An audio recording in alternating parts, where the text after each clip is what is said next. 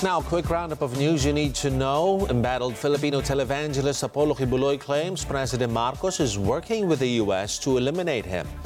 A Philippine business group slams the Senate for ignoring concerns raised over its 100 peso wage hike bill. The House of Representatives hopes to pass a resolution for charter amendments before the Holy Week break. And a banking firm expects the Philippine Central Bank to cut rates by up to 100 basis points this year. Those are the headlines. Keep it here on ANC.